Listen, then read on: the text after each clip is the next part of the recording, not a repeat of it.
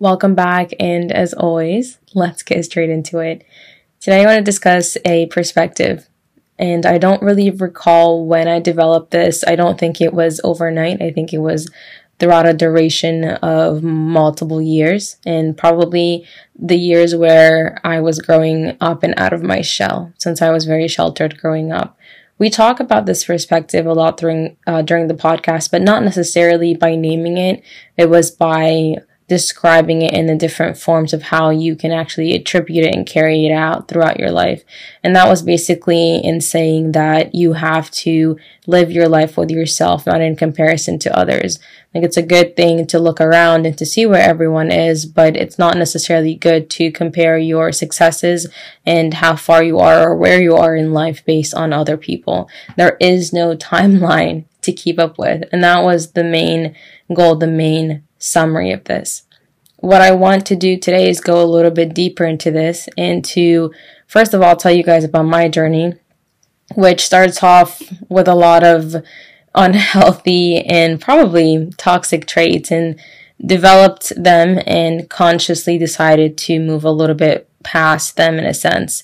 What I do want to say about that is that it takes a conscious effort to do so when we look at bad habits that we have, and I'll tell you guys a little bit about, about mine, and you guys already know some of mine, we have no control of how these habits enter our life. They enter your life through childhood, or they enter your life through uh, just any kind of situation of an early age where you didn't know any better and you've learned these, or you've seen that's all you've seen people do, and now you do it.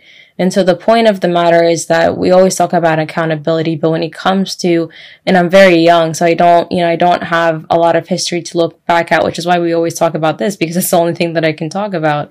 But when we look at a person growing up and we we look at the way and we can take 100 people and line them up and look at that there's a really there's really not a lot of accountability for that person to take at such a young age because as children you literally just do you you pick up on on what's around you and you and, and that's because that's just how humanity is and that's how you grow up. And so we always talk about accountability and taking accountability but with this one the only accountability that you can take is right now. And so that's important to tell. Some of my unhealthy traits were people pleasing.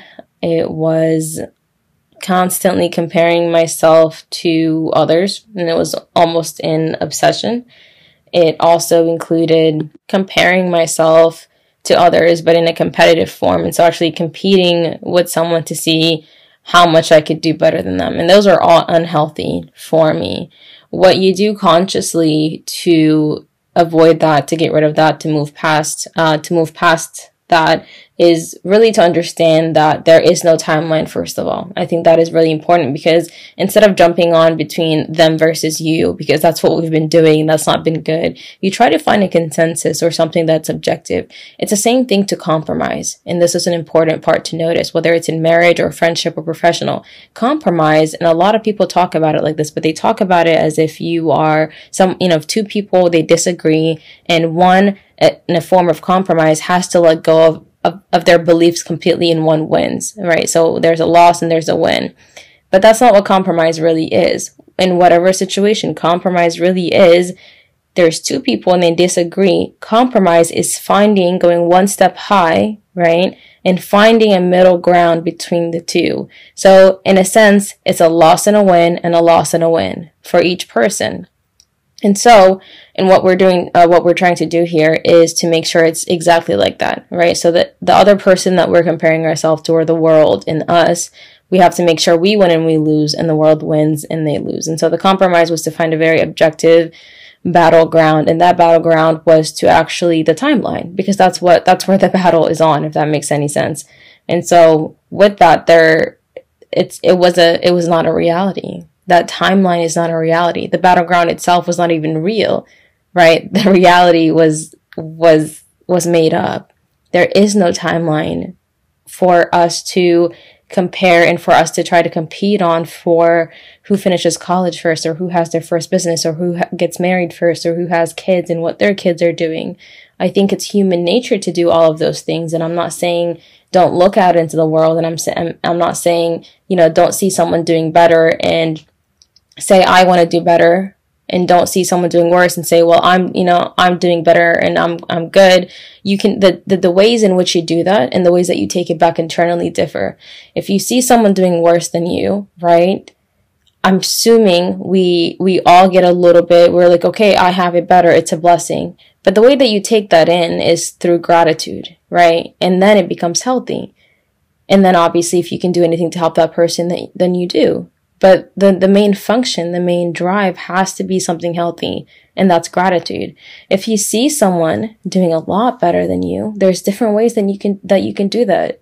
So some toxic ones might be jealousy, it might be competition, it might be gossiping about that person because a lot of people do that. When they don't have what someone else has, they try to make it out as if it's bad and that they don't want it. That happens a lot. And so you bring all those toxic, unhealthy traits back internally, right? And that makes you feel even worse.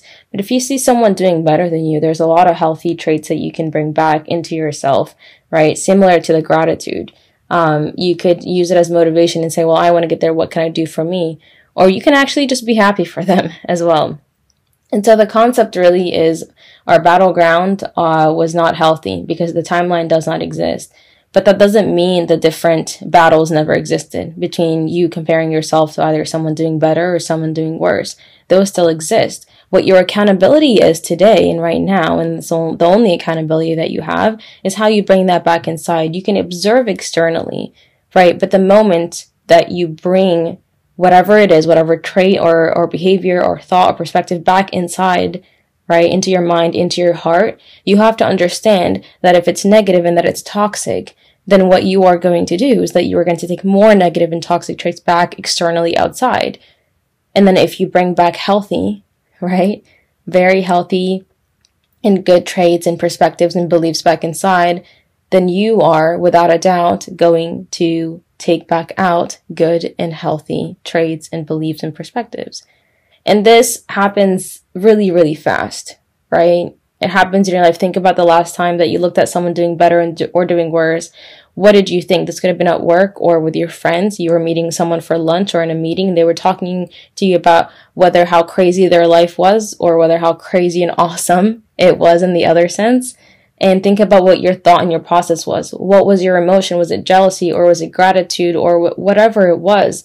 Think about that. And I want you to pause in that moment and understand that whatever it was, whether it was good or bad, you're taking that inside and it's impacting you first, but ultimately it's impacting the world and the people around you because then you're different, whether it's in that five minutes or in the next weeks or in the next year, depending on what it is and how how big you take it on, it impacts you. And this is a very big subject because it varies heavily. It could be something that, depending on your personality, impacts you for a couple minutes or a couple days, and it could be something that impacts you for a couple years, depending on how strong you are of a person.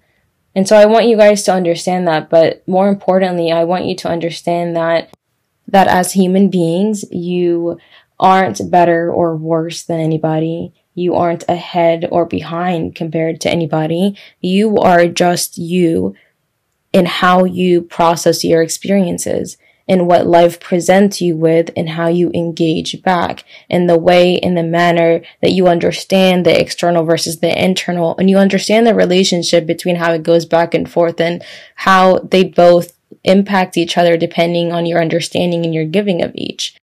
And so what I want you guys to take away from this is exactly just that.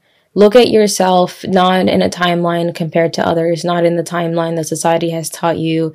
And when you look out into the world, whether you're looking at something that you want or something that you don't want, or you're looking at someone doing better or someone doing worse, or you're comparing to yourself to someone who's exactly like you and you're wondering what's different, stop yourself in that moment and understand that although observation is good and that looking out into the world and not being naive is, is great, that what you bring back is just as important. What you bring back internally, the feelings that you decide to hold on based on that experience. And that's why when you believe that you are not better or worse or ahead or behind and you just take life as you experiencing it, it makes it so unique because no one experiences life like you do. It's impossible. If you put 10 people in a room and you give them the same experience, they still experience it differently based on their values and their belief system and their personality and every single thing that makes them the unique human being that they are.